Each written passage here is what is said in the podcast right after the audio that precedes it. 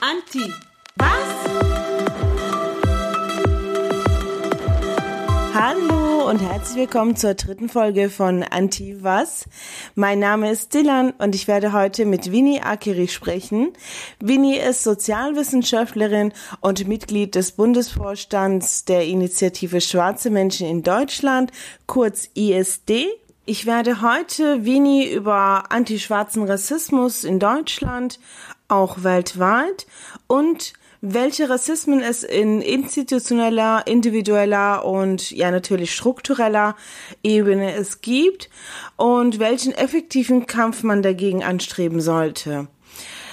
Zur ISD, für die, die es nicht wissen, ist ein gemeinnütziger Verein und sie haben sich zur Aufgabe gemacht, die Interessen schwarzer Menschen in Deutschland zu vertreten und für Gerechtigkeit in der Migrationsgesellschaft einzustehen. Die ISD führt Projekte, zeigen rassistische Diskriminierung oder Benachteiligung und Ausbeutung auf.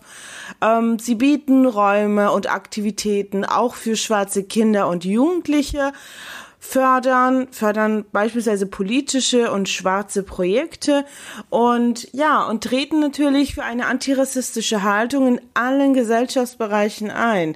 Ich bin froh, dass ich heute mit Winnie sprechen kann, weil ich finde, dieses Thema ist zwar sehr spezifisch im Gegensatz zu anderen zwei Themen, die ich äh, angesprochen hatte in den ne-, letzten zwei Folgen und dass das auch sehr wichtig ist, weil genau diese spezifische Themen manchmal dann auch untertauchen in, in diesen großen Diskussionen, die auch total übergeordnet sind. Und ich finde auch, ähm, ja, also es ist immer gut, weil wir migrantisch, politisch äh, aktive Leute sagen ja auch immer so, so, okay, ihr habt geredet, jetzt seid ihr mal ruhig, Jetzt sind wir mal dran. Und auch wir untereinander gegenüber weißen Menschen und die Privileg haben und die sowieso immer alles besser wissen wollen. Und äh, dem gehört die ganze Welt, sagt Winnie immer. Und wollen trotzdem immer mehr haben. Und auch wir untereinander sollten vielleicht uns auch mal gegenseitig zuhören und mal einfach ruhig sein. Deswegen werde ich heute im Gegensatz zu den äh, vorigen zwei Folgen weniger reden. Ich bin froh, dass du heute da bist, Vini. Hallo, herzlich willkommen. Ja, guten Abend, hallo. Vini, ich möchte auch direkt anfangen mit Begrifflichkeiten erklären, und zwar antischwarzer Rassismus. Was bedeutet das? Ähm, ja, es richtet sich vor allem ähm, an Rassismus geknüpft ähm, Menschen, die eine dunkle Hautfarbe haben, die aus der afrikanischen Diaspora sind, in afrikanischen Herkunft leben, in den Erdteilen USA, Karibik, Südamerika, Asien, teilweise Australien, Europa, Afrika, ähm, die dort leben, schon seit Jahrhunderten und aufgrund ihrer Hautfarbe ähm, diskriminiert werden. Und das lässt sich ja auch schon äh, zurückführen ähm, in Zeiten von Sklavenhandel und Kolonialisierung. Ähm, da wurden schwarze Menschen, also Menschen aus dem afrikanischen Kontinent extremst ausgebeutet und menschenunwürdig ähm, behandelt 500 Jahre lang. Und ähm, dieses Erbe und dieser Schmerz und auch einfach diese Behandlung ähm, hat sich dann leider, es hat sich natürlich aufgelöst, es gibt keine Sklaverei mehr, aber immer noch das Klischeebild oder das Bild von schwarzen Leuten als primitiv, nicht wirklich gebildet zu sein, unterwürfig und kriminell zu sein, das ist leider immer noch ähm, da und es zeigt sich ja auch jetzt auch zum Beispiel in Deutschland ganz stark, ähm, wo es auch Untersuchungen gibt, beispielsweise ähm, gibt es ein Gremium von den Vereinten Nationen. Das ist eine Dekade, die sich extra, äh, da geht es halt um die Dekade für ähm, Menschen afrikanischer Herkunft, weil einfach deutlich geworden ist, äh, wie viele Menschen, schwarze Menschen äh, afrikanischer Herkunft äh, auf, aufgrund ihrer Abstammung äh, diskriminiert werden, auf institutioneller Ebene, strukturell, beispielsweise äh, Racial Profiling, äh, Hänseleien in der Schule, äh, Schwierigkeiten bei der, bei der Wohnungssuche und halt tatsächlich immer noch ähm, Sklavenhandel, was man beispielsweise in Libyen immer noch beobachten kann, dass das halt immer noch leider passiert und immer noch stark zentral ist. Also so grob quasi Rassismus aufgrund der dunklen Hautfarben und sogenannten afrikanischen äußeren Merkmalen. Du hattest ja auch erwähnt jetzt, dass es ähm, Rassismen auf institutioneller, struktureller und individueller, ähm, individuellen Ebenen gibt. Kannst du uns zu den jeweiligen Ebenen Beispiele geben? Unter anderem auch natürlich für Deutschland spezifisch. Ja, genau. Also ich hatte ja ähm, genau institutionell, das ist ja natürlich, was so in Behörden abgeht, ähm, von, von Aufenthaltstiteln, die dann ähm, vollzogen werden. Das kann man in institutioneller Ebene ähm, einordnen. Strukturell sind die Sachen, die mir auch so im Alltag passieren, sei es in der, äh, wenn ich mir eine Wohnung, wenn ich eine Wohnungsbesichtigung ähm, die habe und wenn ich mit dem Vermieter oder mit der Vermieterin telefoniere und aufgrund meiner meines Deutsches oder meiner Sprache ähm, der Vermieter jetzt nicht daran denken kann, dass ich eine schwarze Person ähm, bin, dass man dann halt doch abgewiesen wird.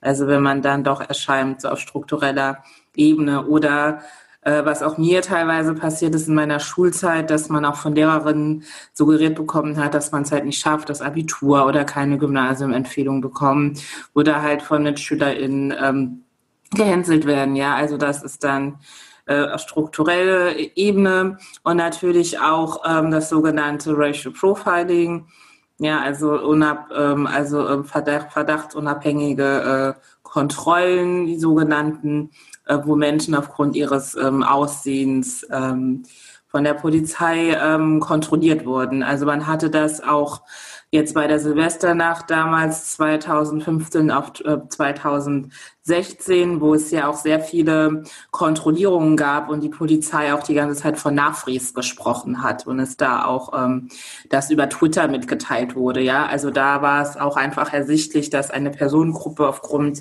gewissen ähm, spezifischen äußeren Merkmalen Verdächtiger äh, äh, als Verdächtiger wahrgenommen wird und auch dadurch kriminalisiert ähm, wurde.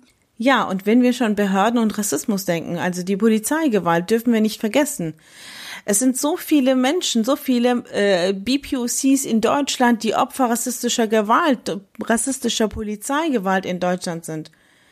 Oh, Halim Denner, Uri Jala, ähm, vorletztes Jahr noch Ahmad Ahmad, letztes Jahr Aman Alizada und dieses Jahr auch Mohammed Idrisi. Es sind Namen, und ich habe noch so viele nicht genannt, ähm, die wir selbst vielleicht unter BPOCs nicht vergessen, aber es noch eine äh, große Gesellschaft gibt, die davon überhaupt nichts mitbekommen, weil die Mainstreams daran nicht in, äh, äh, interessiert sind, weil ähm, auch der Staat, also die Bundesregierung auch nicht daran interessiert ist, dass das öffentlich gemacht wird. Da gibt es auch eine natürlich Gesellschaft, die auch mitagiert mit der Regierung zusammen, die äh, sagen, ja, oh, nee, um Gottes Willen, also lass uns darüber nicht sprechen. Also das sind ja nur so Einzeltäter und Einzelfälle. Aber da gibt es wirklich da, ähm, die, denen ich nichts vorwerfen kann, die wirklich mit der Sache nichts zu tun haben und die wirklich es nicht mitbekommen. Wie kommt das? Mm, ja, ich glaube, äh, Deutschland tut sich auch schon sehr lange, seit vielen Jahren schwer mit dem Begriff ähm, Einwanderungsgesellschaft. Also einfach, dass Deutschland eine nicht nur reine, in Anführungszeichen, weiße Mehrheitsgesellschaft ist, dass halt schon seit Jahrhunderten, schon seit dem Mittelalter auch schwarze Menschen in Deutschland gelebt haben ja, das ist überhaupt gar nicht mehr in den Köpfen der Leute oder es auch Studierende schon gab in den 16., 17. Jahrhundert in, in, äh, in Deutschland, auch Menschen afrikanischer Herkunft in den 20er Jahren, in den 30er, 40er Jahren. Also ähm, People of Color, schwarze Menschen waren halt schon immer irgendwie Teil ähm, der deutschen ähm, Gesellschaft, aber das wird jetzt einfach gar nicht mehr in der heutigen Zeit ähm, so wahrgenommen. Und ich glaube, es hat auch sehr viel mit zu tun, dass auch einfach die Kolonialverbrechen, die Deutschland in Südwestafrika, also in Namibia, aber auch in Tansania verübt haben, bis heute nicht aufgearbeitet wurde. Also Deutschland äh, ist auch sehr ähm, lobenswert, was die Aufarbeitung des Holocausts äh, angeht. Das finde ich sehr, sehr, sehr gut. Und ich würde mir auch da hinsichtlich auch wünschen, ich möchte das jetzt auch nicht äh, vergleichen, Holocaust und, Und die Kolonialversprechen, die sollte man getrennt ähm, betrachten, aber ich würde mir da hingegen auch eine selbstkritische, gute Aufarbeitung ähm, einfach wünschen und auch vielleicht die Akzeptanz, dass ähm, People of Color, schwarze Menschen, Muslime auch äh, Teil der deutschen Gesellschaft sind und schon immer und schon seit langer Zeit einfach. Ich glaube, dass es für viele weiße Deutschen immer noch nicht so, also ähm, nicht so klar ist. Und, äh, und, wenn man, und wenn man halt Leute, die nicht weiß sind, irgendwie auch nicht als Teil der Gesellschaft äh, sieht, dann sieht man den Rassismus dann auch einfach nicht. Dann existiert er halt einfach nicht in dieser weißen Mehrheitsgesellschaft. Und deswegen ähm, sind dann Leute dann doch erstaunt, dass es ähm, Rassismus in Deutschland, ah ja, es gibt People of Color, es gibt schwarze Menschen, die auch in Deutschland bleiben und nicht weggehen, die, deren, deren Deutschland ihre Heimat ist. Und, ähm, und ich kann mir halt vorstellen, dass es daran einfach liegt. Winnie, in einem Interview für die junge Welt hatten wir mal gesprochen und da ging es um die Rassismusdebatte, die auf Bundesebene geführt wurde. Und ähm, du hattest damals zu dieser Rassismusdebatte gesagt, ich zitiere, äh, als wäre es ein Waldbrand und als könne man Feuerwehrleute hinschicken, um das Feuer zu löschen und dann gäbe es keinen Rassismus mehr. Das ist aber nicht so. Und ich finde das natürlich sehr berechtigt, äh, die Antwort auch und ähm, wie sollte eine Debatte richtig und lückenlos geführt werden, bevor der Kampf gegen Rassismus anfängt? Ja, also es ist natürlich immer dieses, ähm, wir, wir, spucken jetzt in die Hände, reiben unsere Hände und packen jetzt Rassismus an. Yeah, wir machen jetzt was, wir schaffen das, wir packen das an und dann ähm, ist es halt weg so. Ähm, das ist sehr verkürzt äh, und gedacht. Ähm, man muss halt Rassismus einfach ganz anders betrachten und einfach sehen, dass es ein äh, koloniales Erbe ist, dass es äh, von der Sklaverei kommt, dass es halt ein sehr altes, veraltetes, unfaires, hierarchisches, menschenverachtetes System ist, das in allen Ebenen und Strukturen in dieser Gesellschaft hier in Deutschland immer noch vorhanden ist und dass weiße Menschen ähm, davon Privilegien einfach haben. Der ganze Wohlstand, den wir hier in Europa haben oder in Amerika, äh, Kapitalismus, Industrialisierung ist auf den Rücken von SklavenInnen, die ähm, quasi dafür für unseren Wohlstand ähm, beigetragen haben und die Kolonialisierung. Und bis heute gibt es ja auch die Schere zwischen arm und reich auf der, auf der globalen Ebene. Und das ist auch einfach passiert, weil es ähm, Rassismus gibt, sozusagen. Da einfach das Verständnis zu haben, da auch selbstkritisch ähm, da zu sein, auch zu begreifen, dass man weiß es. Also weil wenn man sich ja die Bundesregierung anschaut, das Kanzleramt oder jetzt auch die Parlamentarier, in, Im Bundestag äh, sind hier nur eine Handvoll People of Color oder schwarze Personen. Also würde mir jetzt spontan fällt mir Dr. Karamba Diabia ein von der SPD, der Bundestagsabgeordnete, ich glaube seit 2013. Das ist aber jetzt so der einzige, der mir auf Bundesebene einfällt. Auf Landesebene gibt es ja auch PolitikerInnen, ähm, aber jetzt so auf Bundesebene und das ähm, ist erstmal Repräsentation und dann wäre es auch ganz wichtig, mit Betroffenen zu sprechen und ähm, mit NGOs ähm, in Form eines Bürgerdialogs und dann es auch als gesam gesamtgesellschaftliche ähm, ähm, Aufgabe zu betrachten. Ja, es ist wichtig, dass es in den Parlamenten besprochen wird. Es ist wichtig, dass man sich reflektiert und hinterfragt. Aber man braucht natürlich auch Gesetze. Die Gesetze müssen sich ändern. Ein, ein, ein flächendeckendes Antidiskriminierungsgesetz. Ja, rassistische Vorfälle, die müssen halt stärker geahndet werden, sozusagen. Ähm, das wäre beispielsweise ein Schritt. Und da kann man auch die Debatte, so könnte man die Debatte führen, einfach mit Betroffenen, mit Expertinnen, mit Initiativen und NGOs kritische, selbstkritische Diskussion ähm, an den Tag legen und das, das auch nicht nur so in Worthülsen bleibt, im luftleeren Raum, sondern dass es dann auch angemessene Gesetze gibt, dem man, dass man da auch handlungsfähig ist. Und dann würde ich sagen, dass man dann ein effektives Mittel hat gegen Rassismus. Genau, dem Betroffenen zuhören oder dem Betroffenen äh, auch das, äh, also die, die zu Wort kommen lassen, die anfragen, genauso wie ähm, dass die Bundesregierung diese Debatten führt, ohne die ESD mit einzubeziehen, zeigt ja auch genau diese Art zu sagen, ja, ja, wir haben dieses Problem und äh, wir machen das schon klar. Ähm, ich, ich habe so äh, in unseren Gesprächen mehrmals mitbekommen, wie du gesagt hast, die sind sowieso in der Macht und wollen immer mehr die Macht haben. Unersättlich sind sie und die sind immer äh, diejenigen, die sagen, wir wissen, wie, wie es vorangeht und wir wissen, wie es ist und das erleben wir alltäglich. Und ähm, was ich auch sehr wichtig finde, mh, auch dass die ISD, auch die, also du auch, hat es mir auch in dem Interviewgespräch auch gesagt, dass du Aufklärungsarbeiten für richtig hältst, als den ersten Schritt unter anderem in Schulen zu organisieren. Wieso hat der Staat kein Interesse daran, äh, Rassismus zu bekämpfen und dann auch den Weg frei zu machen, wie zum Beispiel für diese Aufklärungsarbeiten und diese Lehren in Schulen? Also ich habe ähm, während meiner Studienzeit habe ich äh, sehr viele, sehr viel politische Bildungsarbeit gemacht bei verschiedenen BildungsträgerInnen war dann auch in Schulen, allgemeinbildenden Schulen, und Berufsschulen. Habe dann halt mit den SchülerInnen Projekttagen zu Rassismus, Rechtsextremismus und Sexismus etc. Ähm, gemacht. Und meistens waren wir halt auch an Schulen, die diese Plakette, Plakette hatten, Schule ohne Rassismus die waren quasi in Anführungszeichen dazu verpflichtet, äh, Seminare also durchzuführen, so die Jahrgänge. Und so hatte man ähm, dann auch ähm, Kontakt mit den SchülerInnen und so kam das dann auch im, in, der, in die Schule, in die Schule rein.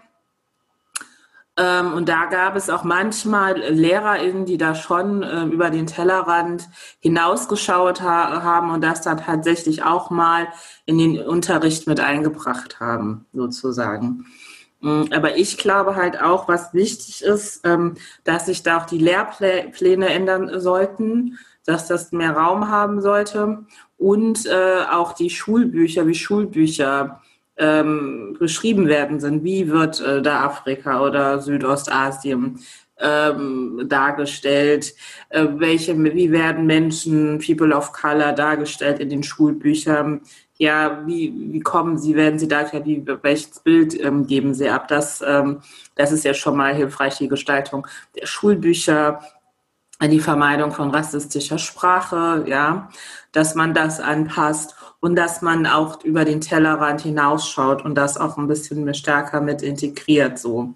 Und das natürlich an den Lehrplänen, weil ähm, es reicht halt immer nicht nur aus, sich externe ähm, an die Schulen zu holen, sondern es muss auch wirklich im Tatbestand und auch im Unterricht ähm, äh, durchgenommen werden, ja, oder auch vielleicht mal kritisch zu betrachten, warum noch Kolonialverbrecher, äh, manchmal, manchmal gibt es da auch noch Namen von solchen Kolonialverbrechern, die dann in der Schule irgendwie zu sehen sind oder Schulen werden nach solchen Leuten benannt oder Straßennamen, wie auch immer, aber das auch einfach kritisch ähm, zu, zu betrachten. Also ganz platt gesagt, es muss halt in die Lehrpläne rein, ähm, es muss ähm, die Schulbücher müssen halt geändert werden und natürlich auch im Lehramtsstudium sollte man auch ähm, darauf eingehen und es müsste dann auch, also es wäre mein Wunsch, wäre ganz toll, wenn es dann im Lehramtsstudium beispielsweise ein Seminar zur diskriminierungsfreie, diskriminierungsfreie Bildung gibt.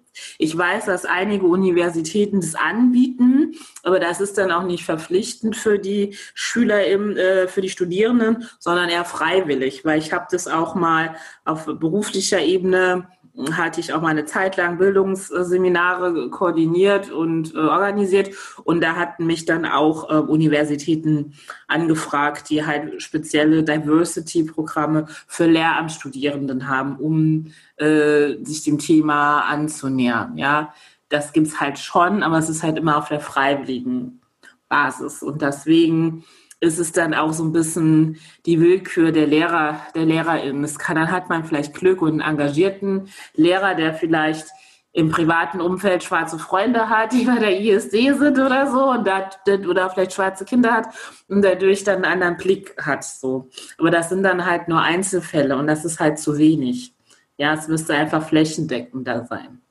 Das sind ja immer so Sachen, wenn ich jetzt da zuhören würde, würde ich denken, ja, ja, das sind so Sachen, die müssen alles gemacht werden, aber ich fühle mich da vielleicht nicht direkt beteiligt da. Das ist ja die Aufgabe der Politik, der, der, der einzelnen äh, Ämtern, ne? Und ähm, ich, was kann ich speziell, individuell, ich selbst gegen äh, diese diskriminierende Sprache, die, gegen diese ganzen Rassismen auf allen Ebenen ich machen? Also ich möchte da auch zum Beispiel Beispiele geben.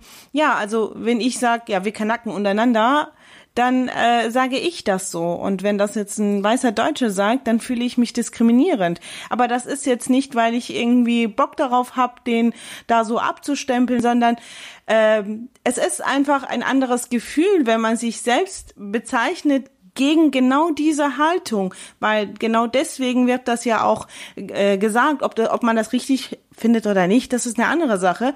Und das ist genauso wie mit den ganz anderen Begriffen, mit dem N-Wort zum Beispiel, dass viele sagen, ja, ja, also wenn die das sagen, dann dürfen wir das auch sagen. Und ich finde das äh, fatal natürlich, aber also was ich hierzu wissen möchte, wie können wir Alltagsrassismus bekämpfen? Wie können wir das regeln? Wie können wir das klären? Ja, es ist halt wichtig, dass es nicht immer nur an den Betroffenen hängt. Ja, also People of Color, schwarze Menschen, ähm, teilweise welche, nochmal unabhängig, welche Geschlecht sie sich identifizieren oder welches ähm, sexuelle Begehren sie haben, gibt es immer mehrfach Diskriminierung und dadurch den Alltag schon damit zu gehen, ähm, den ganzen Päckchen, die man da zu tragen hat, ist halt mega anstrengend. Und dann halt auch noch alleine dagegen Rassismus und Diskriminierung vorzugehen, sich immer zu wehren und immer einen, einen guten Spruch ähm, irgendwie auch parat zu haben, wenn irgendjemand total ignoranten Kram sagt ähm, finde ich halt total schwierig. Ich finde es halt gesamtgesellschaftlich äh, sowas wie Zivilcourage. Man sollte eigentlich nicht weggucken und sich dann auch mal einmischen und sagen, ey, geht's noch bei dir? Ne? Warum sagst du das N-Wort oder keine Ahnung was, ja? Äh, da appelliere ich einfach an Zivilcourage, einfach nicht wegschauen sozusagen. Ja, dass man auch mit in der Verantwortung ist. So, das, ähm, das wäre vielleicht ein erster Schritt was gegen Rassismus zu machen, in Anführungszeichen. Genau, und dann wäre halt einfach der, der, zweite Schritt, dass man auch Betroffenen glaubt, also als weiße Personen, die jetzt keinen Rassismus aufgrund ihrer Ethnizität in Anführungszeichen oder ihrer Hautfarbe erleben können, dass die dann auch Betroffenen glauben, ja. Oder auch vielleicht mal, wenn sie rassistische Sachen in ihrem weißen Freundeskreis hören, und da jetzt auch keine Schwarzen oder People of Color sind, auch vielleicht mal der Tante oder dem Onkel auch mal auf der Weihnachtsfeier sagen, dass das rassistisch ist und dass es das einfach nicht geht. Also, dass man das auch einfach streut, die Info, ja.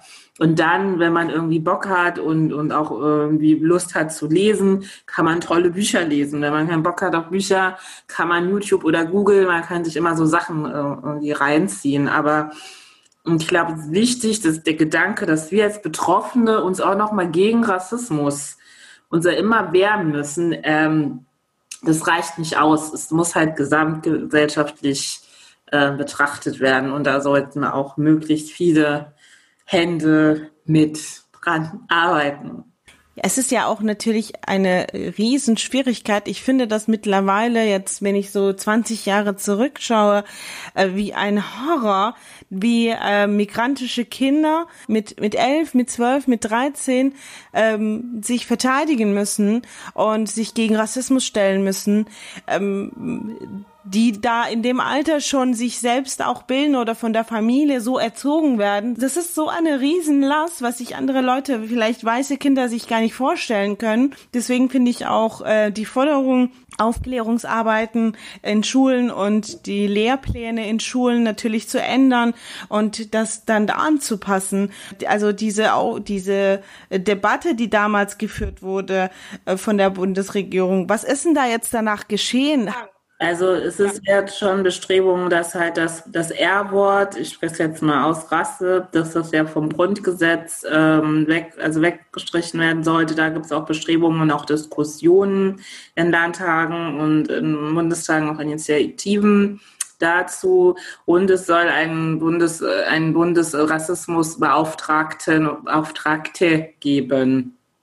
Ähm, und es gab auch Diskussionen mit NGOs, mit betroffenen Gruppen, auch ähm, in der Bundesregierung. Also da gibt es auf jeden Fall ähm, einen Austausch, ja. Ähm, und auch ähm, Einladungen, die wir auch seitens der ISD ähm, auch bekommen, sozusagen. Ähm, ja, also es ist auf jeden Fall schon, also es ist immer noch ähm, George, die George Floyd-Ereignisse, ähm, wo das jetzt im Mai, Juni waren, es trägt halt immer noch Früchte. Also ich ähm, bin da auf jeden Fall ähm, optimistisch und zuversichtlich, dass wir da, dass wir da auch wie was reißen können. Und ähm, nächstes Jahr ist ja auch die Bundestagswahl, ist nochmal Landtagswahl und äh, Kommunalwahlen. Und ich kriege auch schon mit, dass äh, sich People of Color oder schwarze Personen auch aufstellen lassen für politische Ämter einen Aktionsplan oder einen Anträge stellen zur Antidiskriminierung. Also, also es bewegt sich halt was. Also das ähm, ist halt auf jeden Fall, das ändert sich halt auch irgendwie. Und ähm, ja, also das ist so, ähm, so meine Wahrnehmung. So, und ähm, ja, bin auf jeden Fall gespannt. Aber es ist auch, es macht halt auch müde. Also ich sage ja auch, ähm, immer gegen Rassismus und Antidiskriminierung zu kämpfen, das macht, macht auch müde und es gibt auch andere und schönere Sachen im Leben. Das sollte man auch nicht vergessen. Ähm, da nochmal Energie tanken und, und ähm, anders werde ich einfach nicht immer nur in Rassismen-Themen verharren, weil das halt auch anstrengend ist, weil es halt immer Arbeit, Arbeit, Arbeit, Arbeit und ähm, dann auch wenig äh, produktiv. Deswegen sage ich auch bewusst, gesamtgesellschaftlich, mehr Hände, mehr Arme, mehr Füße müssen da anpacken und dieses Rassismus-Ding irgendwie aus der Welt zu schaffen. Und, und dass man das halt auf mehreren Schultern trägt, weil, ähm, weil es einfach nicht so zu bewerkstelligen ist. Genau, aber das ist so, was es so meine Wahrnehmung gibt, ist. Und ähm, natürlich sind auch immer Veranstaltungen geplant, äh, Ausschüsse und so weiter und so fort. Aber aufgrund von Corona findet das äh, tatsächlich immer online statt. Aber so eine Sensibilisierung zum Thema oder dass äh, Leute es auch begriffen haben, dass es schwarze Menschen in Deutschland gibt und Rassismus ähm, ist jetzt angekommen. Es ist irgendwie cool, aber auf der anderen Seite, ich bin halt auch schon um die 30 und ähm, in Deutschland geboren und aufgewachsen. Und es ist halt krass, dass das über 30 Jahre gedauert hat. Ja, also ähm, hm.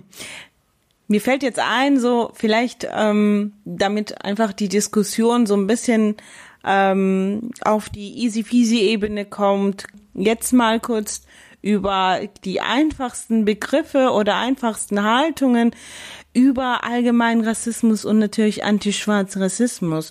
Vielleicht kannst du uns mal so bisschen was tragikomisch ist natürlich, was du zum Beispiel erlebst, so an Alltagsrassismus, wo auch jetzt die, die, jungen Leute, die zuhören, sagen können, ach, das war ja Rassismus, das wusste ich nicht. Ähm, so einfache Fragen, die eigentlich nicht rassistisch gemeint sind, aber in der Tat de facto rassistisch sind.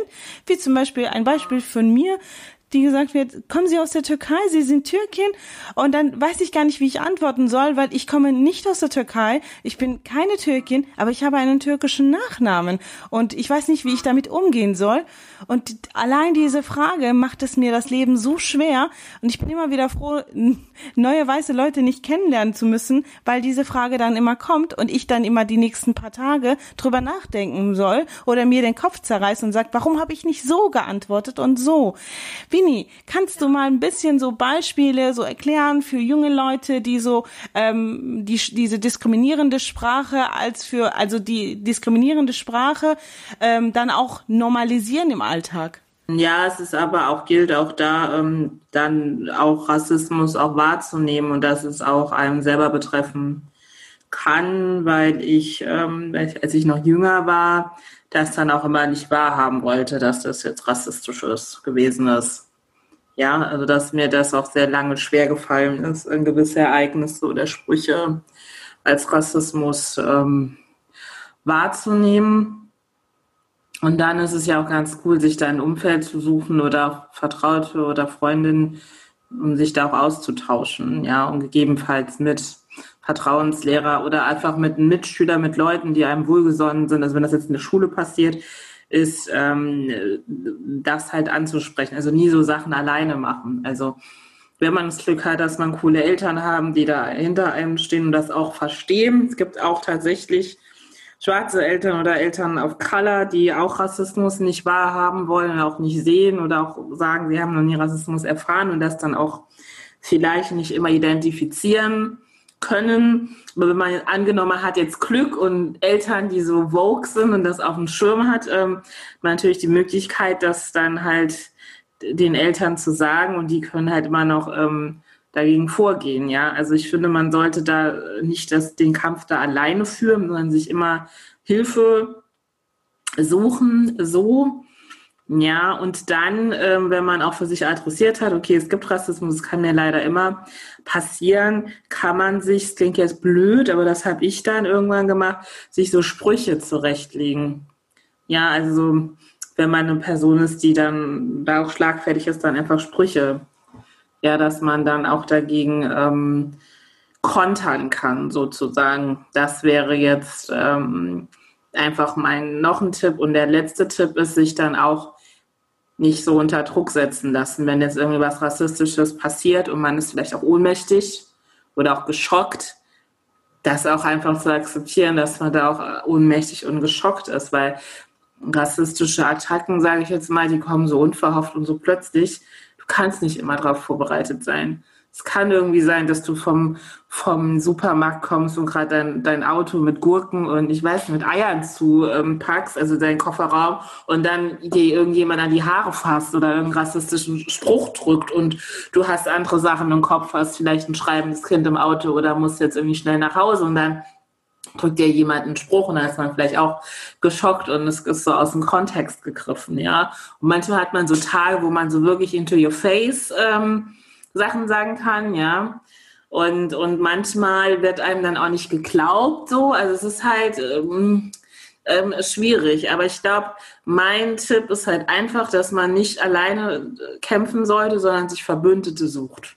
Ja, sei es Eltern, sei es irgendwie Freunde, Tante, Onkel, Beratungsstellen. Ja, es gibt Beratungsstellen, es gibt ja auch Community-Einrichtungen, da einfach zu sprechen, einfach nicht alleine sein. Ja, und sich dann auch Sachen manchmal auch ein bisschen aufschreiben, was so passiert ist mit Datum oder so, das und das ist passiert, wenn man, wenn man vielleicht das nicht so gut ähm, ausdrücken kann. Ne? Das sich aufschreiben, Gedächtnisprotokoll, wenn man schon schreiben kann als Kind sozusagen, ja, oder es sofort erzählen, es einfach nicht mit sich alleine äh, tragen und dann halt der Täter, die Täterin auch damit konfrontieren und auch sich dann immer mit seiner Community, mit seinen Freunden, mit Zeugen, Eltern, wie auch immer, dann auch die, die Täter ähm, konfrontieren sozusagen. Und wenn es halt auch wirklich unter die Gürtellinie geht, dann auch zu gucken, wenn es strafrechtlich äh, relevant ist, da auch Anzeige zu erstatten mittlerweile, weil ähm, das Recht hat man ja auch so dass man sich dagegen auch auf dieser Ebene ähm, wehren kann, sozusagen. Genau, das wäre natürlich dann auch für die anderen, die äh, sich alleine fühlen, die jetzt nicht so ähm, den Rücken gedeckt bekommen. Äh, ich kenne das auch, dass sehr viele Familien sagen, ja, und dann ist das nun mal so oder dann sagen die das nun mal so. Ich, ich kann ja auch verstehen, wenn man auch den äh, Lehrern, auch Vertrauenslehrer nicht vertraut. Deswegen ist es natürlich immer auch wenn natürlich auf struktureller und äh, institutioneller Ebene äh, Rassismen gibt, dass man dann auch vielleicht den einen oder anderen mal auch vertrauen sollte und in diese Behörden gehen sollte. Wie ist es bei dir? Wie verteidigst du dich bei rassistischen Fragen? Ähm, das Einfachste ist zum Beispiel, wo kommst du her? Ist ja schon relativ rassistisch, aber wie verteidigst du dich?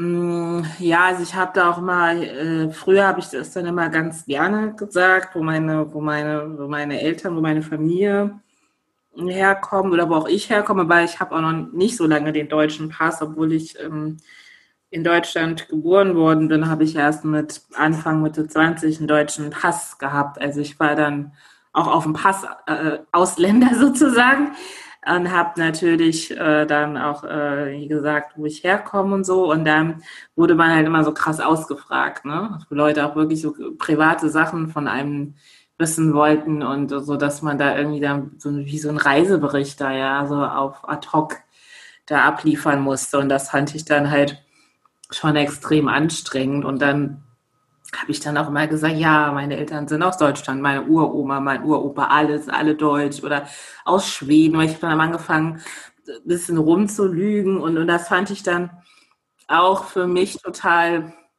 anstrengend, bis ich mal irgendwann äh, mal vor ein paar Jahren, ähm, als der Bundeskanzler Helmut Schmidt ähm, verstorben ist, 2015, gab es halt so ein Top der Sprüche von, von Helmut Schmidt. Und es gab halt ein Interview, wo der Journalist das ihn gefragt hat und er dann gesagt hat, warum wollen Sie das wissen? So ganz ähm, stocknüchtern. Und das fand ich so geil, dass ich das auch übernommen habe, weil ich das total einfach finde. Und dann frage ich immer, warum wollen Sie das wissen? Wieso ist es relevant? relevant? Ja, also so, und das finde ich halt total einfach so. Und dann ist die Person meistens verdutzt oder versteht es nicht, aber dann weiß ich für mich, ich habe mich irgendwie in Anführungszeichen gewehrt, ohne mich so krass anstrengen zu müssen. Genau das mit dem, sprechen aber gut Deutsch, ignoriere ich und wo ich so denke, ja, also ich habe auch in Deutschland Abitur gemacht, ich studiere, da muss man Deutsch können. Ich weiß, verstehe jetzt nicht, was das besonders dran ist. Irgendwie verstehe ich jetzt nicht, was sie damit sagen wollen, so halt. Das ist, ähm, meine, meine Strategie da halt schon sachlich zu sein und auch ein bisschen trocken so und dann halt auch einfach direkt wieder gehen. ja, das, ähm, das ist so meine Strategie. Aber ich glaube, da muss auch jeder für sich gucken, was einem so liegt und auch äh, so ein Gefühl dafür haben. Ja, es gibt auch Personen, die haben damit kein Problem, immer zu sagen, der Herkunftsland ist so es gibt Leute, die machen daraus einen Witz oder so. Ähm, ich habe für mich halt so gedacht, wenn mich wildfremde Leute so intime Sachen fragen, das geht dir halt einfach nichts an. Ich kenne die Person nicht und ähm, und dann, wenn, erzähle ich das von mir selber, ja. Aber wenn ich die Person einfach nicht kenne, finde ich, geht sie das halt überhaupt nichts an. So. Weil man selber fragt ja auch nicht, wo kommst denn du jetzt eigentlich her und erzähl doch mal und so, ja. Ich finde ich total übergriffig und total grenzüberschreitend. Und ich finde, das sollte man auch irgendwie als Grenzüberschreitung wahrnehmen. Also wenn man so Leute einfach überhaupt nicht kennt. Also ich hatte das mal, da war ich im, äh, war ich einkaufen, war ich in meiner Heimatstadt. Da war ich in der Mall, wie heißt das auf Deutsch, ähm, Einkaufszentrum ja, stand vor dem Schaufenster mir Schuhe angeguckt. Da fragt mich jemand, möchten herkommen und so. Da habe ich auch gefragt, warum wollen Sie das wissen? und dann hat er mir dann erzählt, dass er Freunde aus Eritrea hat. Da habe ich gemeint, ja, das interessiert mich halt überhaupt nicht. Ne? Da bin ich halt gegangen. Ja, also das, das, das ist einfach, äh, also meine, meine Art. Und ich glaube, was meine Strategie auch ist, ich ähm, versuche immer so verschiedene Rollen ähm, zu spielen, ja. Also ich kann auch mal die sachliche, trockene Person sein, diese Rolle spielen und, und die wende ich dann halt an in gewissen Situationen. So. Ja. Und da kann jeder für sich gucken, welcher Ego noch in einem rumschlummert. Ja, dass man halt, mein alter Chef hat immer gesagt, man hat mehrere Hüte auf. Und dann habe ich vielleicht den Hut Helmut, der trockene Helmut, keine Ahnung. Weiß ich nicht, aber dann spiele ich halt diese Rolle, ja. Und so kann ich dann agieren. Und in anderen Situationen habe ich halt eine andere Rolle sozusagen. Und gucke halt, welche Stärken habe ich und die kann ich dann in solchen Situationen nutzen, ohne mich krass anzustrengen.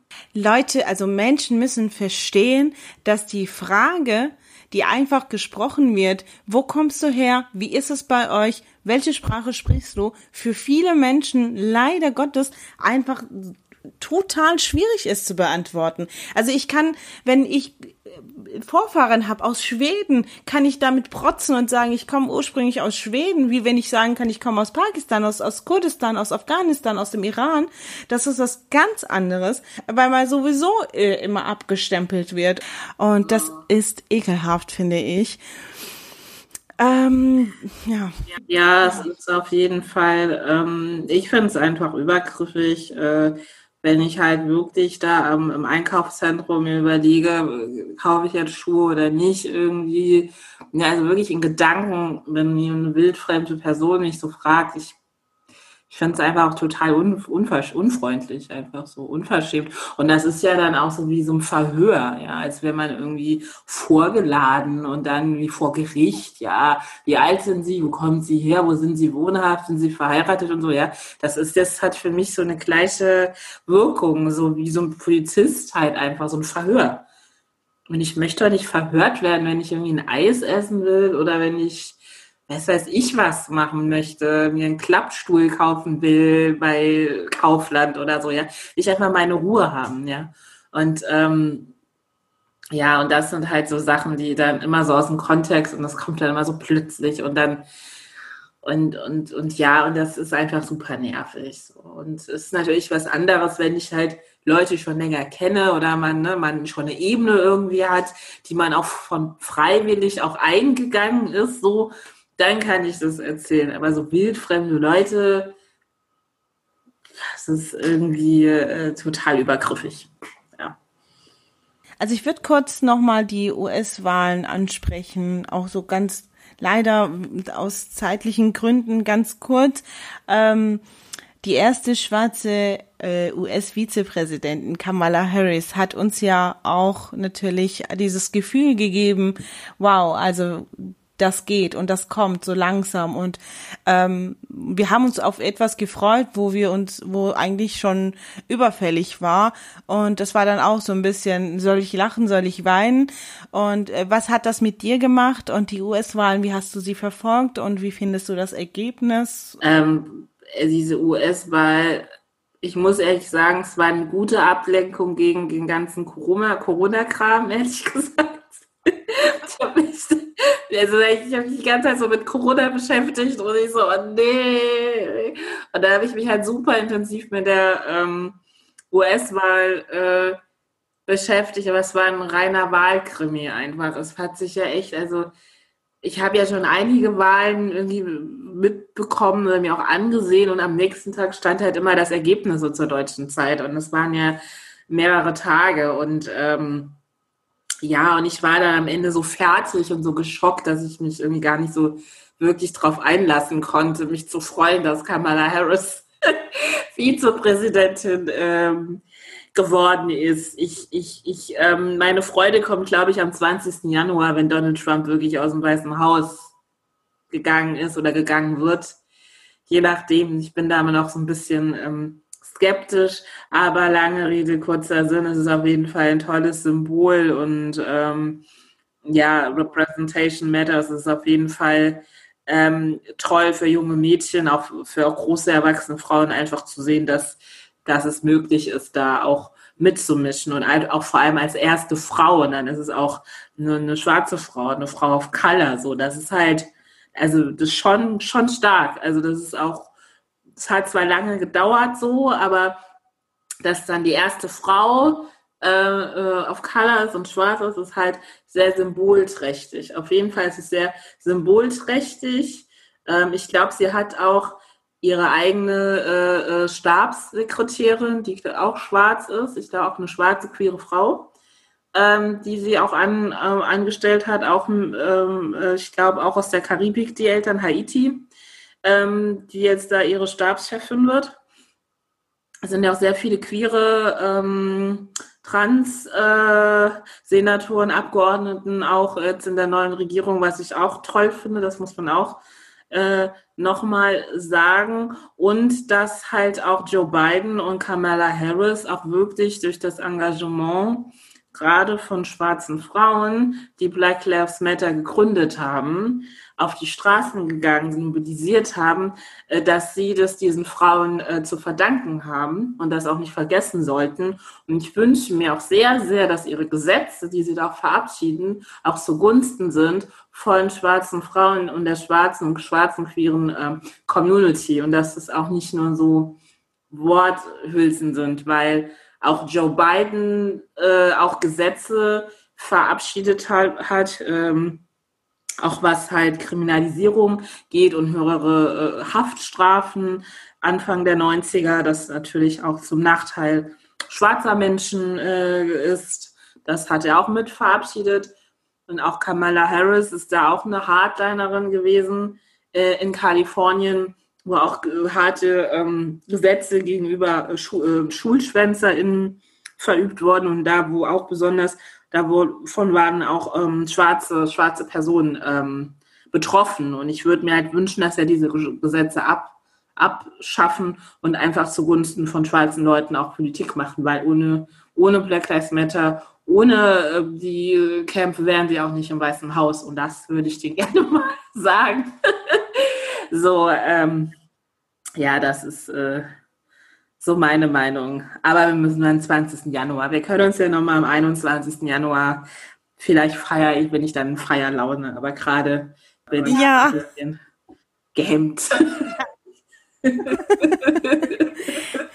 Spätestens Frühling 2021 wünsche ich mir, dass äh, auch bezüglich Corona und die US-Wahlen und alles, was drumherum uns traurig macht, uns bedrückt, uns auch wütend macht, dass das bisschen abgelegt hat. Vini, ich ich danke dir. Ich bin echt froh, dass ich heute mit dir darüber sprechen konnte und ich hoffe, dass äh, natürlich ähm, die, äh, bald wir äh, nochmal sprechen können mit guten Neuigkeiten, sagen können, es wurde ein Schritt gemacht und es wird jetzt alles besser.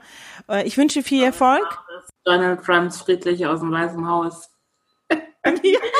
Er kennt seine Wahlniederlage an. Yay. Ende Januar hören wir uns auf jeden Fall. Ich wünsche dir viel Erfolg. Ich wünsche der ESD auch sehr viel Erfolg und ähm, vollste Solidarität auch meinerseits. Dankeschön. Ja, vielen Dank für die Einladung und ja, und ich wünsche dir auf jeden Fall noch einen schönen Abend und schöne Tage. Und bleib gesund. Ja, du auch. Dankeschön.